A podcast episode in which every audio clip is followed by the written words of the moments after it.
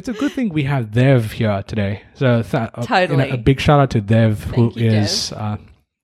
In the technical side of things today, trying to make sure the cameras are working, the mics are recording, and everything sounds perfect. But more important than Dev, we have Sarah in the studio today. Hello. Sarah, welcome to Bottled. Thank you so much. Yeah, it's a pleasure to be here.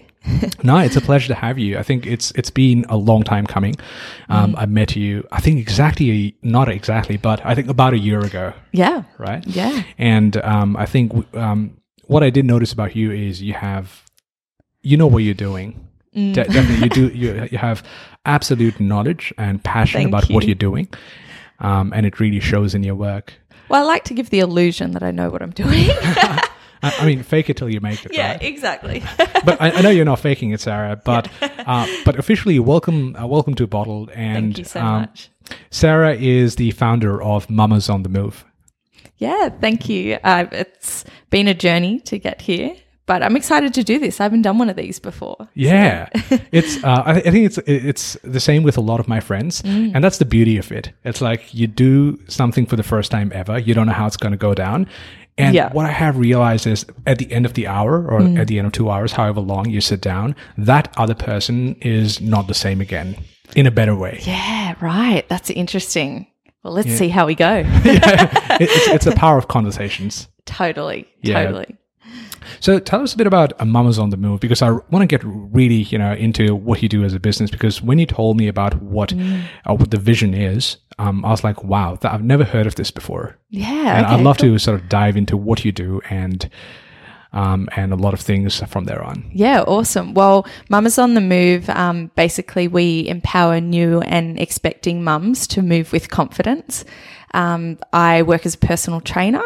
But I'm qualified as a sports scientist. So I like to kind of work on injury rehabilitation as well as just supporting mums through this time of their lives. Mm. Yeah. Oh, nice. When you say supporting mums as in with exercises? Yeah.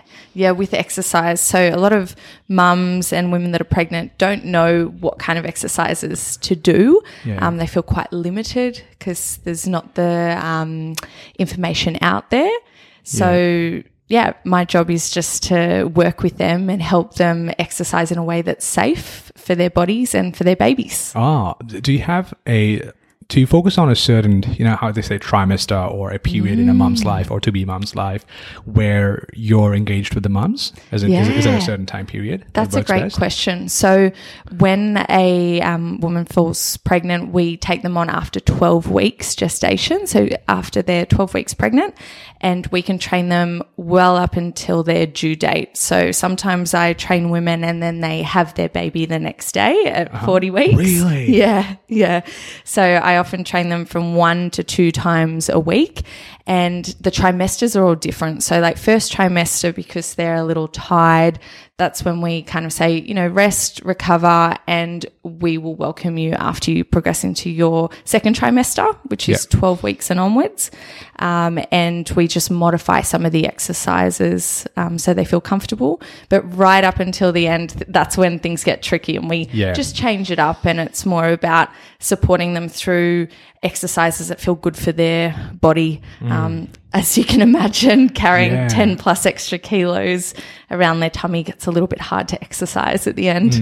And it's a very anxious period as well for the mum, the dad, the family, whoever is around the mum. Totally. Like, if you're a mum, I've seen a lot of pregnant women and they're like confused about what to eat or what not to eat. And do you exercise or do you not exercise? Do you go for hiking or do you not go for hiking? Yeah. And there's a lot of Googling involved. Yeah. Would you say you're the Google in that aspect? Well, I like to think so, but I am always learning. So if I don't know what the answer to their question is, I usually refer them on. I have a few women's health physios that I refer on, but I like to think I'm a bit of a Google search, maybe in a smaller way. Yeah. Oh, wow. And so when you're working with mums, do you take on a certain limit in the class, as in the number of mums in the class? Do you have a certain limit that helps you work better in that aspect? Yeah, I take on maximum 6 women per class, but 6 women also means 6 babies. So you got 6 mums and 6 babies, and I like to call it perfect chaos, perfect organized chaos in mums and bubs classes. But yeah, that helps me kind of hone into what they want to achieve out of the class, make sure they're exercising safely. I find over 6 mums just is a little bit too much. Yeah. And obviously this may sound like a very generic question, but have you noticed that mums, when they have their second child or their third child, they're a bit more relaxed and they know what they're doing? Have you noticed that? That's a great question. I think every baby is different and comes with their own challenges. I'm not a mum, but that's what I've heard. But what I have also heard is second, third time round, they kind of know what to expect and kind of what their bodies might feel like after giving birth and also throughout their pregnancy. Why do you think they sort of understand? How do you think they understand what's going on or what kind of environment they would like to be in? What do you think it is? I think it's best, I always encourage women just to listen to their own bodies, and when women have their babies, we recommend exercising after they get their 6-week check. But every mum and every pregnancy, every labour story is different. So sometimes we have women returning at 10 weeks postnatal after they've had their baby. Some women take 6 months to come back. So it just really depends on how they feel and how their environment's going and if they're getting enough support. It definitely takes a village. I was speaking to a friend as well. As a matter of fact, I'm going to her place tonight. Cool. Her name's Nikki and she's a midwife. Oh, yes. Would you say what you do is like pre-midwifery? Oh, that's quite interesting. That's a great question. Midwifery is so highly skilled and definitely more like client or patient facing in that area where they're giving labour. There's a lot I don't know about that, but it's such an interesting space. I would say I support women up until they have their babies, and then definitely women like Nikki take the lead. It's like you pass mums on. Exactly. And you've started doing online classes as well. As a matter of fact, I was looking at your website. So if Dev could pull us the website, Mamas on the Move, I was having a look at all the services that you have, and I was reading about you as well. Move solo, move. Is that your slogan? Yeah. So empowering mamas to move with confidence, and we have Move Solo, which is like one-on-one personal training. Move Together, which is like our mums and bubs and group training. And Move Online, so that's like our online classes. So we do Zoom sessions for like personal training, one-on-one, as well as having an online platform where they can access lots of group classes. And Kids on the Move, you said it is a branch. Kids on the Move is something fairly new, just working with children that may want to develop their fine and gross motor skills. But basically, it's just a lot of fun. We just play. I can imagine. I work with kids as well in Canberra, in schools. I think for me, it was a very interesting experience because I grew up in Nepal for 25 years and moved here, and how we teach kids overseas, especially in Nepal, is so different to how children are taught here. Here, free thinking is recommended or encouraged for kids. It's like if a child asks you a question, then the adults have a conversation with the child, and it's just a very nice way of bringing up a child, I think. Yeah, how is that different to Nepal? Nepal's very strict in the sense that you grow up a certain way, like you grow up in a certain society, and we put heavy focus on curriculum, as in school curriculum. Right? So you've heard of Asian kids being good in maths, right? You've heard of Asian kids. Maths is not my forte. Unless you're Asian. Not that I know of. Have you checked that?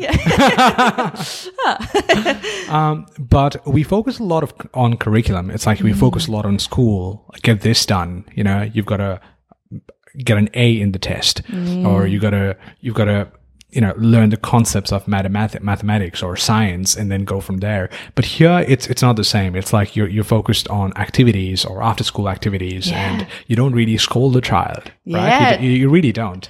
Yeah, and it's very different, isn't it? Yeah.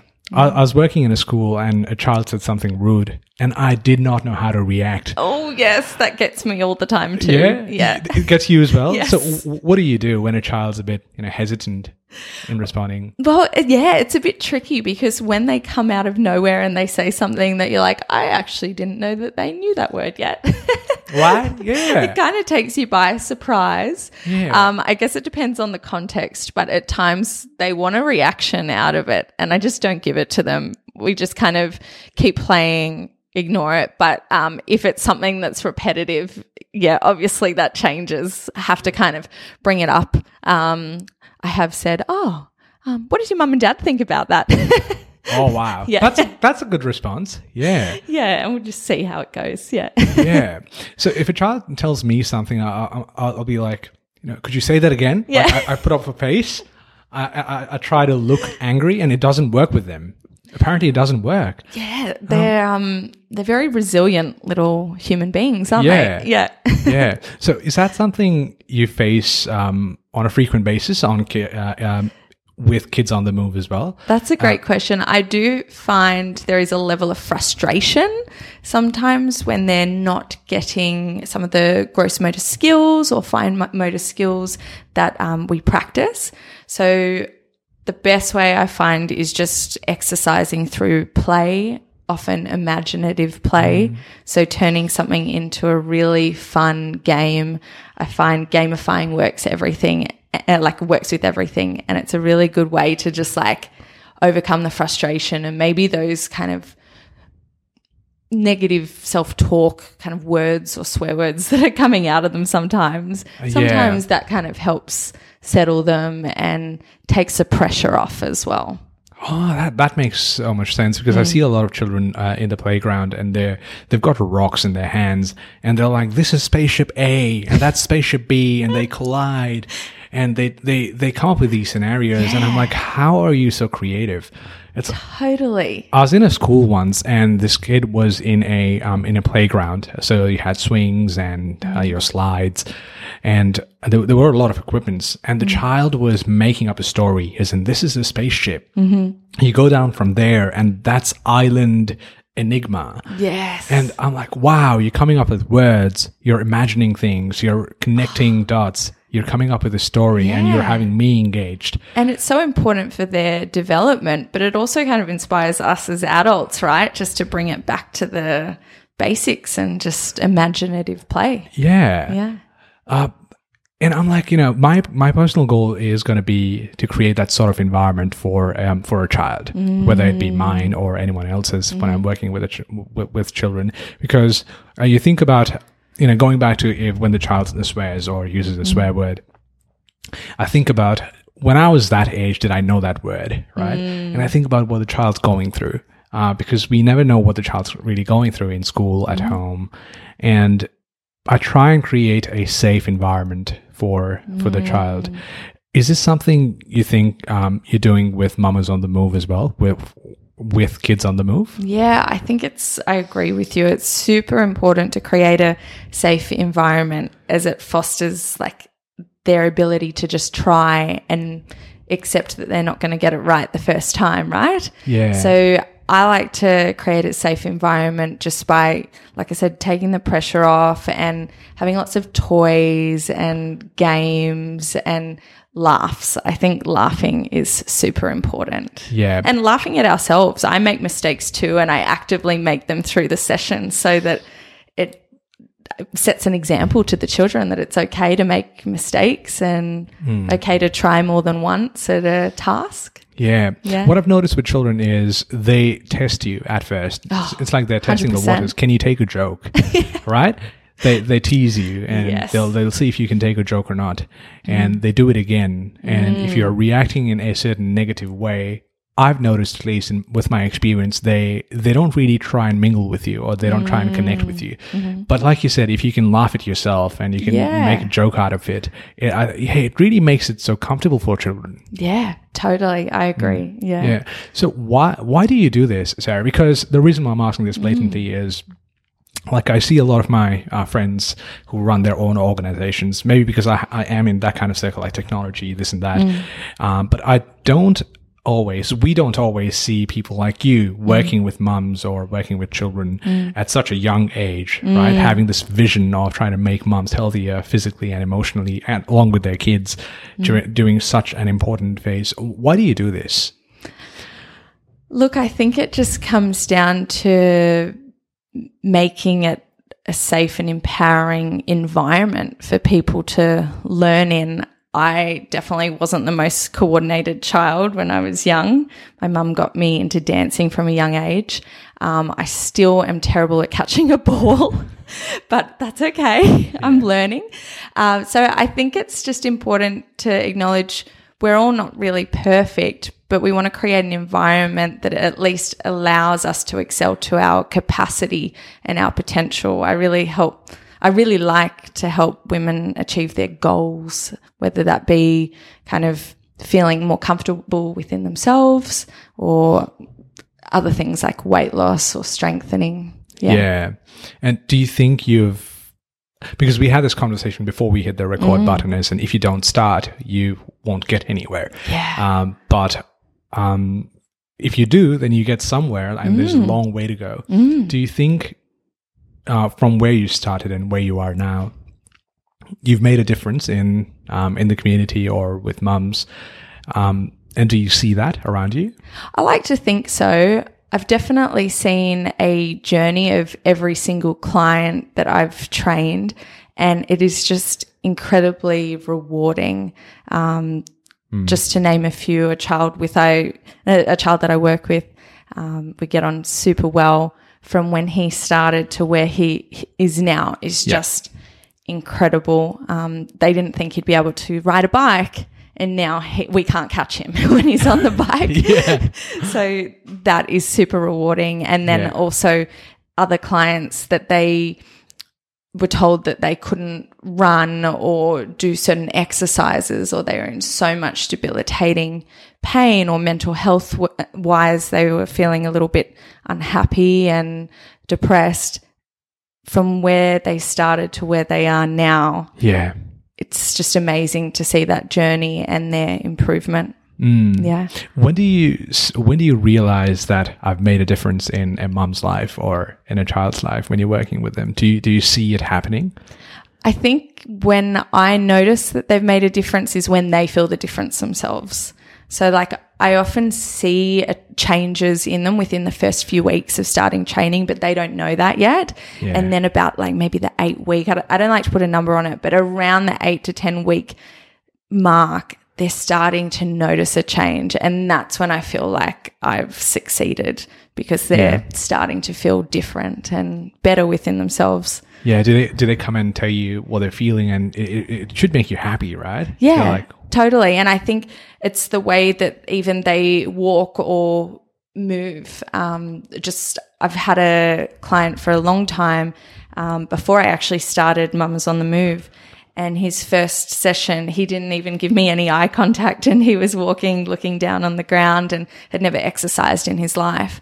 Was it a kid? No, this guy was actually a young man, and now he's one of the fittest people I know, and he just kind of walks with his chest proud, and I just love seeing that change. And that's when I noticed that I've made a difference. Oh, so why were you working with him though? So he was actually super important to the evolution of my business. When I finished uni, I started just training anybody and everyone. And I didn't realize what I actually wanted to do. But then when he had a few things in terms of rehabilitation and injuries. I was like, oh, I'm really interested in this space. And then that led me even deeper into working specifically with injuries for pre- and postnatal clients. Oh, yeah. Okay, I get it now. Sorry. Yeah. I thought... Big journey. I thought he was a client who's a mama. Yeah. Well, not yet. Hold on, what am I missing? Yeah. All right. Not yet, yeah. Okay, yeah, nice. So what's the size of your team right now? So I'm just like a one-woman show at the moment. Wow.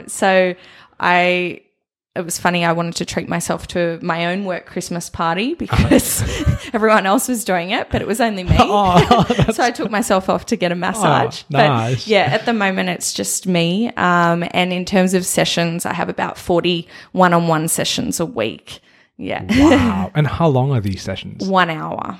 Oh, wow. Yes, so you're basically working 40 hours a week or even more when you run your own business. Like there's a lot of admin stuff involved. Yeah, there's a lot of behind the scenes, isn't there? Yeah. When did you find it? As in, when was the organization found, Mamas on the Move? So it was about 2017 when it started, but it actually just started as one group fitness class per week. So 1 hour a week. Oh, wow. And then you're now doing 40 classes. Yeah. Yeah. By yourself? Yes, 40 one-on-one sessions and then two group sessions, like two mums and bub sessions a week. So before the pandemic, did you do online classes or sessions at all, or no, everything started after? I feel like the pandemic for me, even though it's definitely had so many negatives and challenges for everyone else, it's helped me really evolve and future-proof my business. Yeah. When I decided I was going to go out on my own and do this full time, the business model was just going to be group fitness classes and a few one-on-one sessions. So when I went out full time 2 years ago, I think I had 6 one-on-one sessions and 5 group classes. But then when the lockdown hit for the first time, I couldn't do any groups. So then I started the online component, but you could also do one-on-one training still. And that's how I evolved the one-on-one element to my business. Wow. Yeah. So the pandemic sort of, in a way, helped you realize what could work even better. 100%. Yeah. And do mums prefer online? Have you noticed? I think a lot of women like the flexibility of exercising in their own homes, and particularly women that might not be able to get out. Like if their baby's sleeping or their baby's been really unsettled, but they want to do something for themselves for 30 minutes. I do 30-minute one-on-one Zoom sessions. And then we also have our online subscription where they can access over 50 classes a week. Yeah. Wow, it's all very interesting. It's like it's so interesting to see how people have adapted to online technology and just adapting to all these changes coming in. Yeah, like you know how we were having this conversation about if you go to Kmart, you can grab a studio set. You said, yeah, you can just. I was in there the other day with my boyfriend Justin. He's been on here a few times. I'm like, when you said boyfriend, I was like, oh, I wonder who. I forgot about Justin in the other room. Shout out to Justin, best boyfriend ever. But yeah, I was in Kmart with him the other day and there were home video kits where you can set up your own videography sessions. I think there was some kind of podcasting thing. Really? Yeah. Bring it up. Try and bring it up. Yeah. So crazy, but it just goes to show how we have changed with the times and that a lot of online work is the way to go. Right? Well. Yeah, and it's become so easy as well. Like I bought a gaming keyboard the other day from Kmart and I was there looking at all these gadgets for so cheap, like 20, 25 bucks. Yeah, they're so accessible, aren't they? Right? And even if you open TikTok, are you on TikTok at all? I'm not. Okay. We'll get back to that. Yeah. Oh. How good is that? For $39. And that's, can you scroll down and see what microphone that is? Professional USB studio microphone packed with a premium microphone. Okay, so that is an actual microphone and a boom and an arm for $39. How crazy is that? Right? I remember my first video camera ever was like the size of a tissue box and right. It was so expensive. Like it was insane. Yeah. So if you really want to grab that for $39, set that up in your room and start recording and talking, just talk shit and see where you go, just like Sarah did back in 2019. Not the shit kind of talk, but just do whatever you can. Yeah. It's so easy now. Definitely. And I wish I had invested stocks in Zoom as well. Hey. Yeah, like, right. It's gone so crazy. I know. Yeah. I think the Zoom stock price went up by, 1,000% or something. Something insane like that, yeah. Could you have a look, Dev? We're going to make full use of Dev today. Yeah. Look everything up. Can you check the Zoom stock price? And let's have a look how further up it went. And, like I was saying, I asked if you're on TikTok. So do you use TikTok at all? I have seen many TikTok videos, but I'm not a creator myself. But I consume it. Like Justin shows me a lot of it. Same. Here's the thing. Ever since I started the podcast, my life is pretty much public. Totally. Right? Yeah. So those who listen know I didn't use TikTok before recently, and I didn't use a lot of other apps. I still don't use a lot of other apps, but TikTok, I was not a big fan of how TikTok was going to be or how it was going to affect me. But I started using it for the podcast, like putting in short clips and stuff like that. But I must say, TikTok has made it so much easier for people to be creative. Totally. And also in a limited amount of time, just like doing something really small but important. The attention span. Yeah. Like it's grabbing it like 10 seconds. If you can make me laugh, I'm going to look at other videos of yours. Exactly. And people who didn't use the camera function or didn't go through all these settings and weren't very technologically savvy have become technologically savvy. Yeah. Dev? Yeah. Sorry to interrupt, guys. Would you not raise your hand? Oh, yeah? Just high, oh, okay. Sorry, Dev. Sorry, production manager. He keeps us on track. Sorry, guys. And that's all good. No, that's why you have a microphone there. But yeah, let's have a look. So that's the Zoom. Go 5 years. The settings.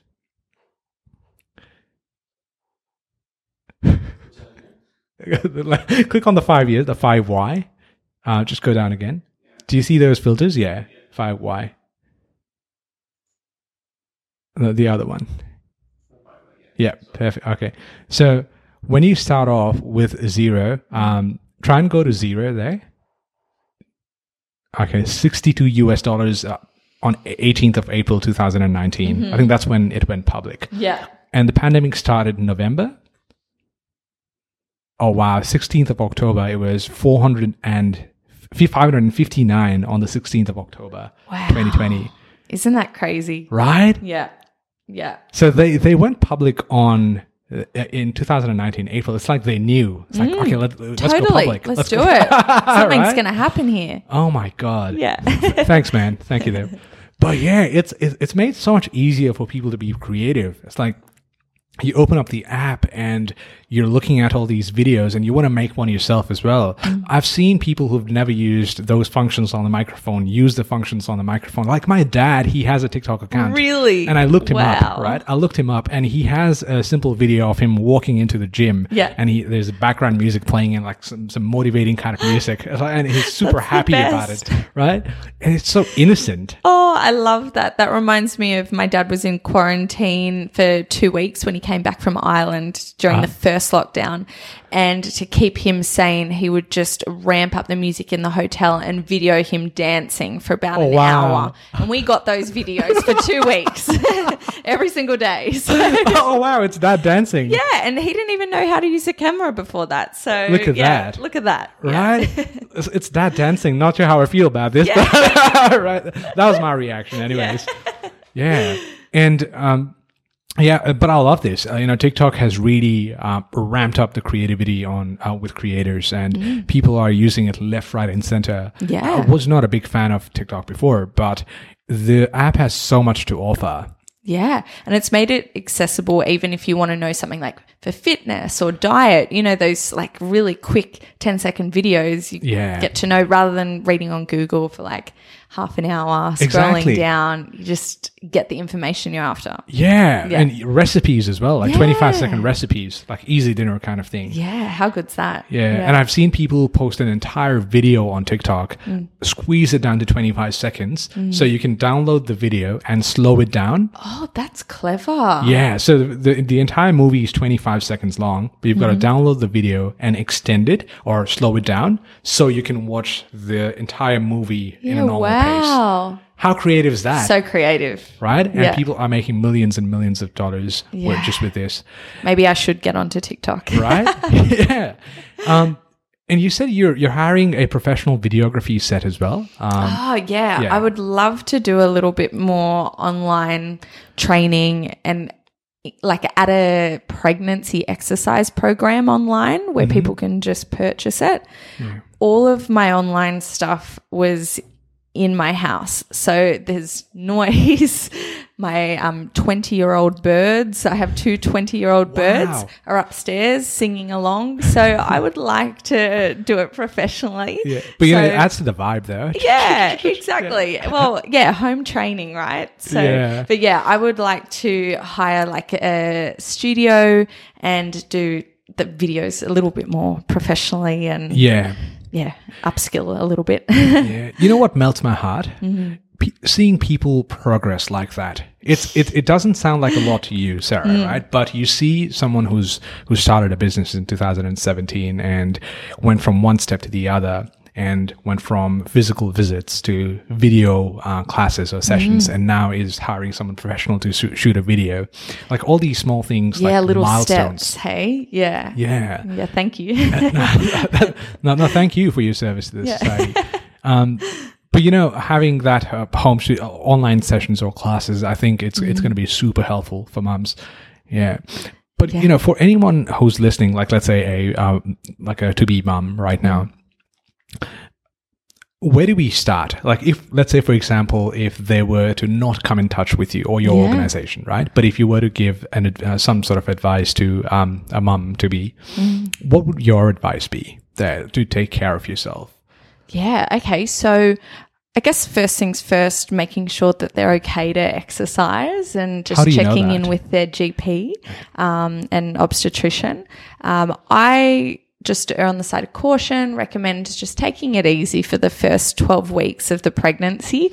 Often they're going to feel the most tired in their first trimester and you're growing a baby at the end of the day, right? So I just encourage people to kind of relax during that time, go for gentle walks and just eat how you would usually eat. In terms of diet, you know how they say, oh, we're eating for two. You're not really eating for two. Yeah. You should eat about 30% more than what you would usually eat if you weren't pregnant. And then after the first trimester, getting into a little more exercise. Postural exercises are so important and they're going to save you throughout pregnancy and beyond. Postural exercises. So strengthening through your middle back to make sure your posture is really good, and also strengthening through your neck muscles and your core. So if you didn't do anything else, I would definitely get onto some exercises. Even give them a Google search or one of the awesome resources I like is Pelvic Floor First. You can go on there and it will tell you what exercises to do if you've got abdominal separation or any kind of pelvic floor weakness. Yeah. What's a pelvic floor again? Yeah, so pelvic floor, surprisingly, we all have one. So men and women, but it's literally the base of your pelvis. So your pelvis, think of it like a bowl.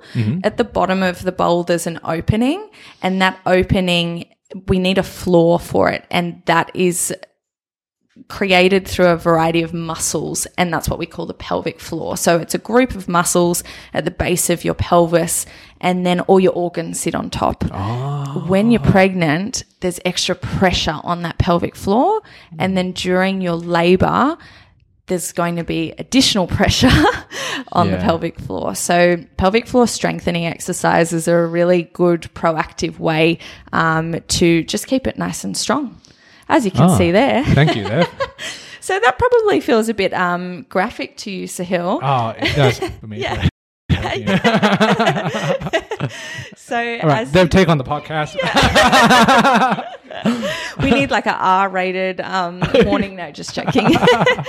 So this is actually the side of a female anatomy. So as you can see at the top of the diagram, they've got the diaphragm, and that's your breathing muscle. And then in the middle, that's where you've got a variety of abdominal muscles, your deepest one being your transverse abdominis, which is going to support you the most throughout your pregnancy in terms of posture. But then right at the bottom, you can see where it says pelvic floor.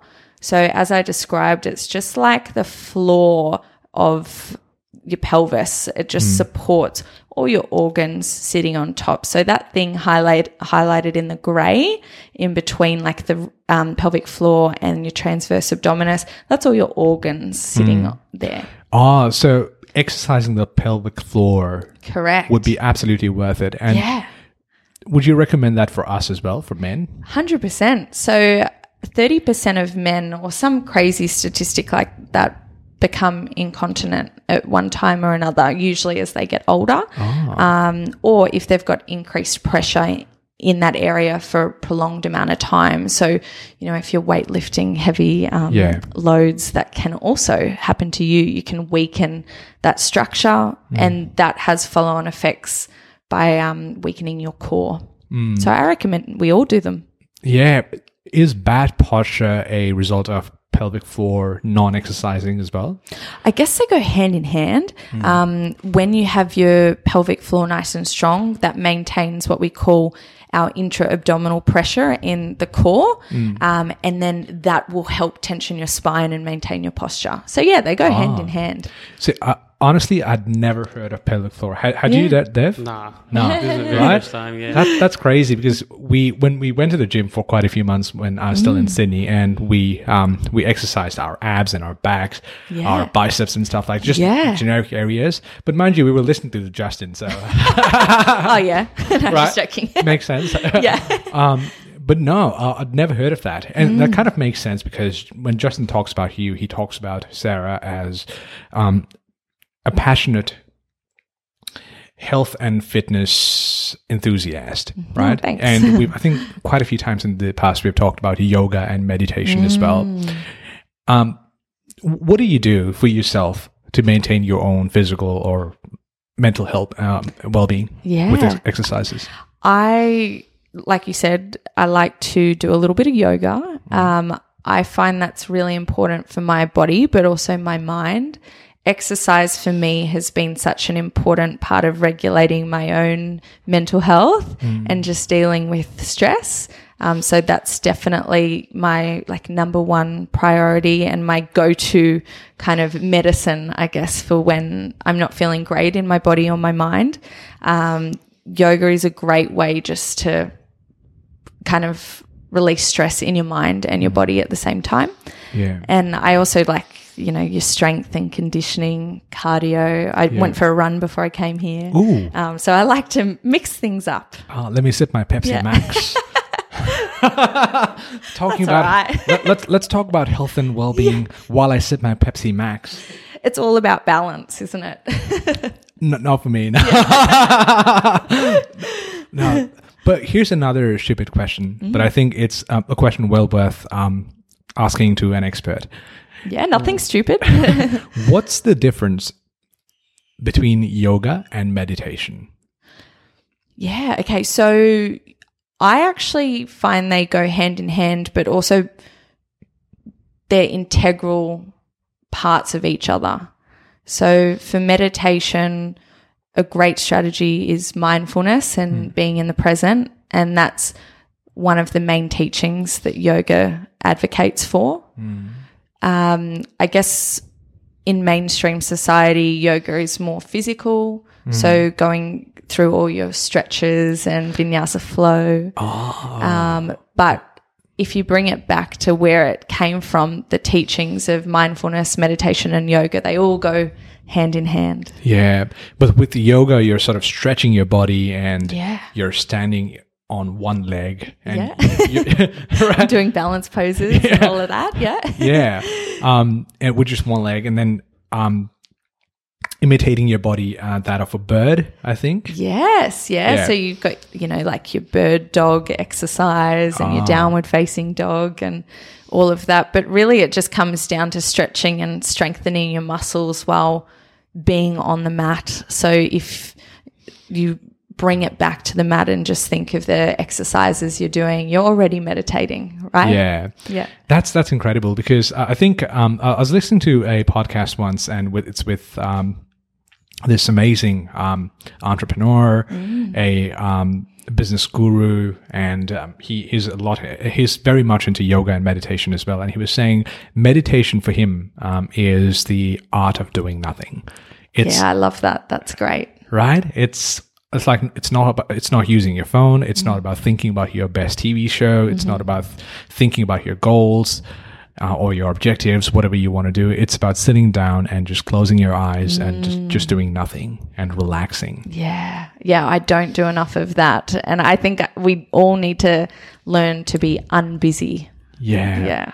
How do you think we can do that? How do we do this together? Become unbusy?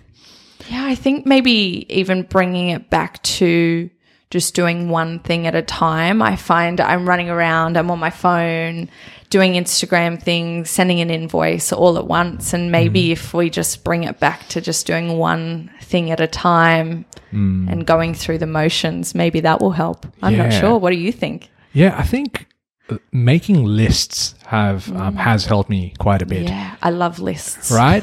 Especially, you know, when you tick something off the list, you get a dopamine rush. You feel good about it. So every time you tick something off the list. So you know what they say, if you're making a list, make a list of things you would easily do as well. Let's say, for example, if you want to drink a glass of water in the morning, put that on the list. Yeah. Right? Or if you want to go for a quick jog, like 5 minutes, put that on the list. Don't put big things. Don't put four big things and at the end of the day, think about the things you haven't done. Don't do that. Yeah, that's great advice. Right? Yeah. 10 things in and start ticking each one off, regardless of how small it is. And then you feel like you've achieved something for your day and you feel like you've got agency to actually do things and tick them off, right? Exactly, yeah. So out of 10 things, if you've done 8 of them, 80%'s done. But if you have 4 big things you've done too, you've only done 50%. Yeah, and it's overwhelming. Sometimes it gets too much, doesn't it? Yeah, and it's like, when are you actually going to do this? And a lot of times for us human beings, we make a list and we don't do it the other day. We don't. We make a list on the most busy day of our lives and we don't do it on the other days. But what I've noticed, what has worked for me, is making lists on a regular basis, and just like a long ass list, 10 things, and just ticking it off. Doesn't matter what it is. Like if it's about calling your mum, put that on the list. Yeah. Because when you tick that off, the dopamine rush is so worth it. I totally agree. I am a chronic list maker and I have a list every single day basically of the year. And some of the things I don't tick off, but at least I know it's there and it's in the forefront of my mind and I will get to it eventually. Yeah. Sometimes I overwhelm myself a little bit, like you said, putting a few too many big things on the list, but I feel great when I have a few little things on there and I tick them off because you know that you've done something for the day. Yeah. That's one great step about, you know, putting everything all together as a list, a collection of lists, because you can see what you've done already as well. Do you do that as well? So sort of go through previous lists? Totally. So every new note in my phone is like a different list for a different month. Oh, wow. And I just go through them. Oh, yeah. What app do you use? I just use Notes. Yeah, so good, right? It's just, so good. Yeah, it's nice easy. And simple. And you can tick it off. You can put that little circle and then tick it off. And a lot of people don't know that. Yeah. Justin didn't. Justin? Gosh. And Notes is great. Yeah, I love the app. I think another thing that I've noticed that has really worked for me to become unbusy myself is if I'm planning on doing something, just count to 3 and just do it. That works especially well in the morning, because I've lived with Justin and Dev in the past in the same house, and they know that I'm the earliest. I wake up the earliest. You're an early riser. That's it. I just wake up and then go for a nice walk. And it didn't happen. Now, it's not the most rigorous thing one can do. Wake up at 7 and go for a walk. Like, anyone can do that, but I think it's worked for me especially. Like, I was someone who woke up at 10 o'clock every morning. Really? During holidays or when I was not busy. But holidays now, I wake up at 7, and the only reason why it's worked is I wake up in the morning, I count to 3, and at the end of 3 I just get up, regardless of how tired I am or how occupied I am mentally. I just get up and try and do things. And it's worked especially well for me. And it's not just about waking up and doing it, or if I want to make a logo for the podcast, I count to 3, and at the end of 3, I just do it. Like, do something about it. And I'm not an expert in that, but I'm learning, and it's worked out really well for me. I think that's great, because sometimes if something stays on our list or stays at the forefront of our mind for too long, we build it up to think it's bigger than what it actually is. Yeah. And I think just doing it really helps. Right? Just jumping in and being like, okay, like we said before, nothing's ever going to be perfect. Let's just do it. Yeah. You know? Right. Just get started with it. Yeah. What are your plans, or what are your goals for 2022, do you think, in terms of your business or personal life? How does 2022 look for you? I'd love to expand my business, maybe bring on a staff member or two. What's your email? I'll send you my CV. Sure. Are you hiring? Hello at Like, you've got a lot of candidates here. Well, if you're interested in training mums, send me an email. But yeah, I'd love to bring on maybe a staff member or two, just to add some services, some additional personal training sessions. At the moment, I'm pretty full with clients, but it's like timetable Tetris to fit everybody in. So adding someone, bringing someone on would be awesome, a great way to expand. And then online classes, like I said, maybe moving them out of my downstairs lounge room with my bird singing into a more professional setting. And I'm also work at a physiotherapy practice for my business one day a week. So just adding more clients there, and that's in a rehabilitation setting, so women that have had like injuries or conditions, knees, hips, back, so expanding that area as well. So great things happening. Are you excited there? I am excited. It's interesting because in one way it feels like all of a sudden it's gotten busy and successful, but then I look back, I'm like, no, it started as one session a week 5 years ago, and it was really hard, and it was still even hard this year during lockdown. I think now that we're getting out of lockdown and things are starting to move, things are getting easier. So I am getting excited. It's going to be an incredible year for businesses, for professionals coming in. I had a really good episode with a leadership coach in the US, and his name is Michael Siva, and he is very much into astronomy as well, and he talks to people regarding, you know, what could happen in the future, or what the best year to do X, Y, and Z is. And I may not agree entirely with astronomy or astrology or how things fall into places in the future, but what he said is, like, there are great things coming. Yeah. And the bad times are slowly getting over, and it's time to thrive, and it's time to move forward. It's time to learn from what's happened and sort of keep that understanding of life, and keep that understanding of how the world works, and how to take care of each other. But now, from 2022 onwards and a few years to come, it's a great time for humanity. Totally. And I'm so looking forward to this. Yeah, and I think it reinforces the importance of connection. At the end of the day, like, all these lockdowns that we've gone through and being separated from loved ones, it highlights the importance that we need to stay close and empower each other. Right? Yeah, it's so important. I mean, Dev can relate. with me on this. It's during the second or the third wave, especially in Nepal, there were thousands and thousands and thousands of cases every day. Mm. And it was a pathetic situation there. Mm. And that was a very painful time for me, because like my parents, like you think about your family and you think about the people most close to you and you can't see them in such a horrific time. Yeah. And it just makes you question, like it just puts this statement in front of you. And that statement is, what's the use of all of this if you can't be with people you love? Yeah. Right? Yeah.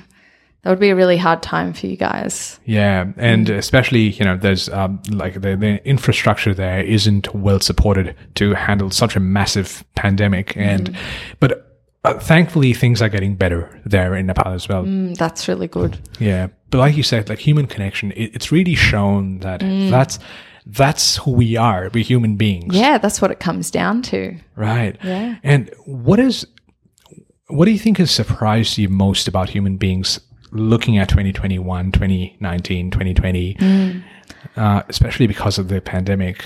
I think the way that we can constantly evolve. Like I said, in my own business, I thought I had a business structure in mind and then it completely changed and I just kept evolving and changing. And I think that's what it's shown us, that we're adaptable as human beings and we can roll with the punches and we just got to get back up again, I think. Yeah, we're so adaptable, right? Mm. If you want to work, if you can't go to the office, let's work from home. Yeah. That's fine. Yeah. Right? And if we can't go out, let's make a system. Let's name it lockdown, and then you can go out for certain things or purposes and then come back home and, you know, go out for essential services. And I think, you know, the pandemic could have been managed way better in my opinion. Yeah. But I think everyone or majority of people are trying to do the right things. Yeah. Whether it be people in the policy level, like in the government trying to make decisions, whether it be a person in the community, whether it be a mum, a dad, everyone's trying to do the right thing. Yeah. Everyone's trying to do the best that they can, right? In that situation. Yeah. And whether or not you can do it or not is a different story. It's like, you know, some people have to go out for work. Mm-hmm. Some people can't find work at all, even after the pandemic, because where they worked has already closed down. Mm-hmm.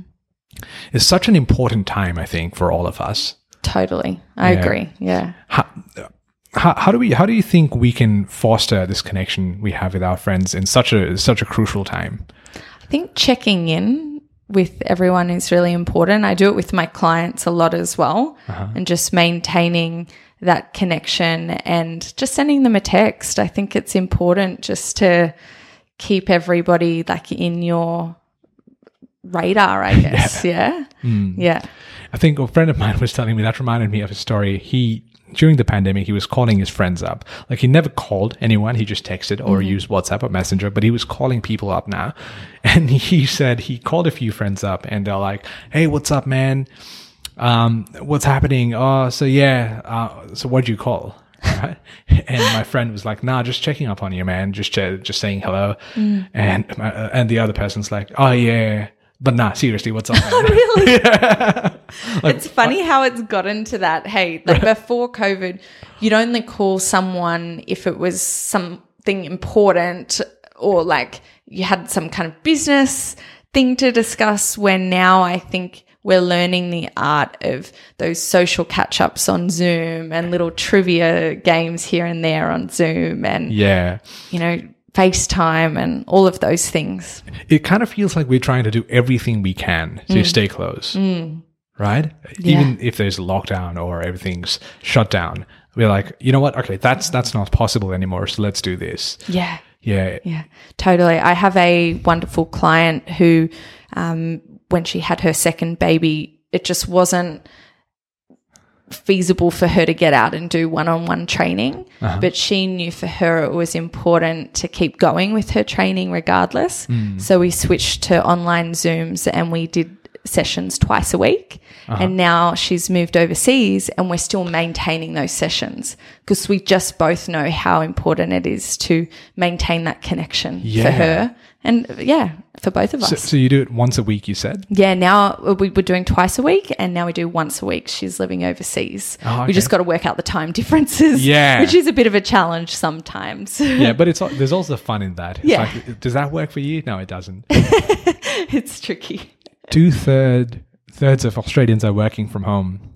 Yeah. Oh, wow. Two-thirds. Mm. I think it's one of the highest in the world.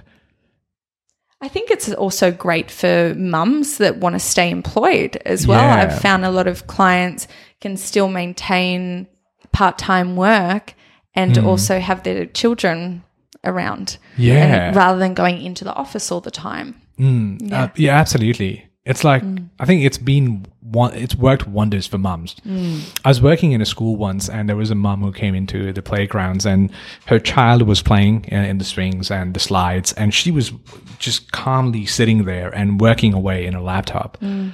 And it was just so beautiful to see. Like that would have never been possible to sit in a park and work while the child's playing. And now she can do both, right? It's just crazy, and even right now, I'm visiting Sydney, as you know, and I'm living with my cousins right now for a few days, and we've been sort of going to places here and there.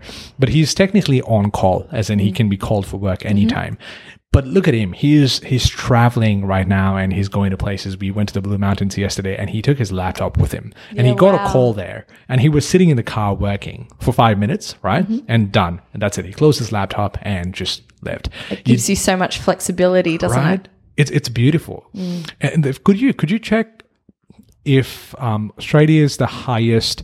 So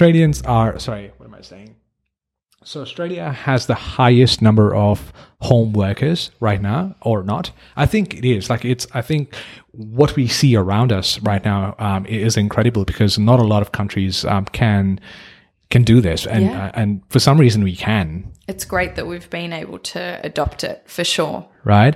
Because even when you're staying home, you're working, you can still go out to the park because there's parks pretty much everywhere. Yeah. You can go for a run. Yeah. And it's beautiful, to be honest. It's great for me as well because some of my clients are already back at work, but because they're working from home, we train in their lunch break. Which couldn't have been possible before because they would be going into the city, they'd have to wear their work attire and get the transport, where now that they can work from their laptop, come out into the park across the road, train, and then go back to work. Right? Nice and simple. So simple. Yeah. I was looking at another meme on TikTok again. Guilty. Love TikTok. And... there was a joke videos and they were making a parody of managers in the offices and they're like, so you want me to come to the office in the most inconvenient time of the day in the morning, driving for an hour, sit with people I pretty much don't like in an office that's trying to look pretty and trying to cultivate creativity, but it really is not, and drive home again in the most inconvenient time of the day. When we see it for what it is, exactly like you said, like objectively, you're like, that is crazy. Right? But we've just been doing it for so long. We've been used to it. And suddenly all of this changes and we're like, what? It really works. You're like, oh, why was I working that hard before and traveling and doing the commute and putting on fancy clothes and, like you said, going near colleagues that you might not even have a meeting with and you're just sitting next to. Right. You can do it all from home. And sometimes you don't even talk to anyone in the office. You just go there, sit, put on your headphones, work, and come back home again. Yeah. It's crazy how we used to do that. Totally. And I think it shows everyone is accountable for their own work as well, and most people will get their work done. They don't need someone just watching over their shoulder all the time. Right? Yeah, like less micromanaging, like someone over you all the time. I'm sure there's some sort of management with Teams and Zooms and what have you, but you're so independent to a certain extent now. Mm-hmm. Yeah, my cousin recently brought home a standing desk as well. Like you press a button, so it can turn into a standing desk. That's great. And you press another button and you can sit and basically work on it. I need one of those. Precisely. Yeah. And I look at that and I'm like, wow, this is incredible. We're witnessing change, a historic change right now. Yeah. Yeah. Yeah, totally. But Sarah, it's been incredibly fun talking to you. Thank you so much. I've really enjoyed it, and it's good to reflect on the year that was, and also what's going on for next year. Right? Yeah. I personally look forward to everything that's about to come, and I wish you the best of luck as well for Mamas on the Move and Kids on the Move, and thank you. All your new ventures that are coming in inside the business. Amazing. Like photography and making a new video for yourself, like a professional one. Thank you so much. It's been a pleasure. Yeah. Do you have any parting messages for the mums listening right now, if any, or anyone listening right now? Anything you want people to understand about your work or the concept in general as an exercising health and well-being? Before we get there, Dev's found something, I think. Oh, yeah. There's a stat that's saying... The Families in Australia survey towards COVID normal found that among the employed survey respondents, 67% were sometimes or always working from home compared to 42% pre-COVID. That's not really it, but doesn't really matter. But thanks for trying. You failed the test. He got some stats. That's it. He just showed something random. Just get over with it. Like, oh gosh. Well, I guess to answer your question before, my advice for new and expecting mums is obviously move safely. That's number one. Yeah. But also, there's never going to be a perfect time to move, and no one is going to prioritize you as much as you, and just start. It's always going to be a little bit tricky at the beginning, but just start moving, and you'll feel every day it will get easier and better, even if you're sleep deprived. Yeah. Just keep pushing through, and there's so many benefits to exercise, and and if they would like to be in touch with you or engage with Mamas on the Move, what's the best way to contact? Probably best way is to contact me through my website. There's a contact form on there, so you can just go straight to it. So it's mamasonthemove.com.au and just press contact, and you can just fill in all your details, and then we can go from there. Perfect. I'm just going to reveal your personal phone number as well. That's 0489. Hey, that was actually quite close. Yeah, was it? All right. It's all guesswork, guys. Yeah. So it could be 0489 1. Ooh. Two. Okay, it's going downhill. We'll be here forever. Yeah. But Sarah, thank you so much for this. This was long awaited from February, March last year, and I've always been looking forward to this day, and it's finally come. It's been incredibly fun. But thank you so much for your time. Amazing. Thank you so much. All right. Thank you so much for listening, ladies and gentlemen. That was, I think, episode number 29 with Sarah Campbell. And Mamas on the Move. I'll put the website on the description as well. But thank you so much for listening. Thank you so much for your time today, Sarah. And thank you, Dev, as well, for pulling up those pictures and stats and that random ass number in the end. We always need at least one random statistic, right? Yeah. 99% of statistics are fake. Oh. Just joking. Did you read that on the internet? That was said by Abraham Lincoln. Yeah.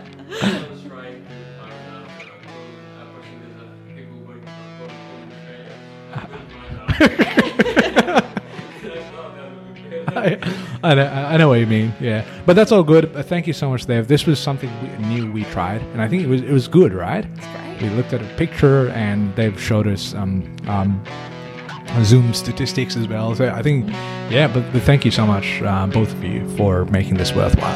Thanks, guys. All right. Cheers, bye. Cheers, guys. Bye-bye.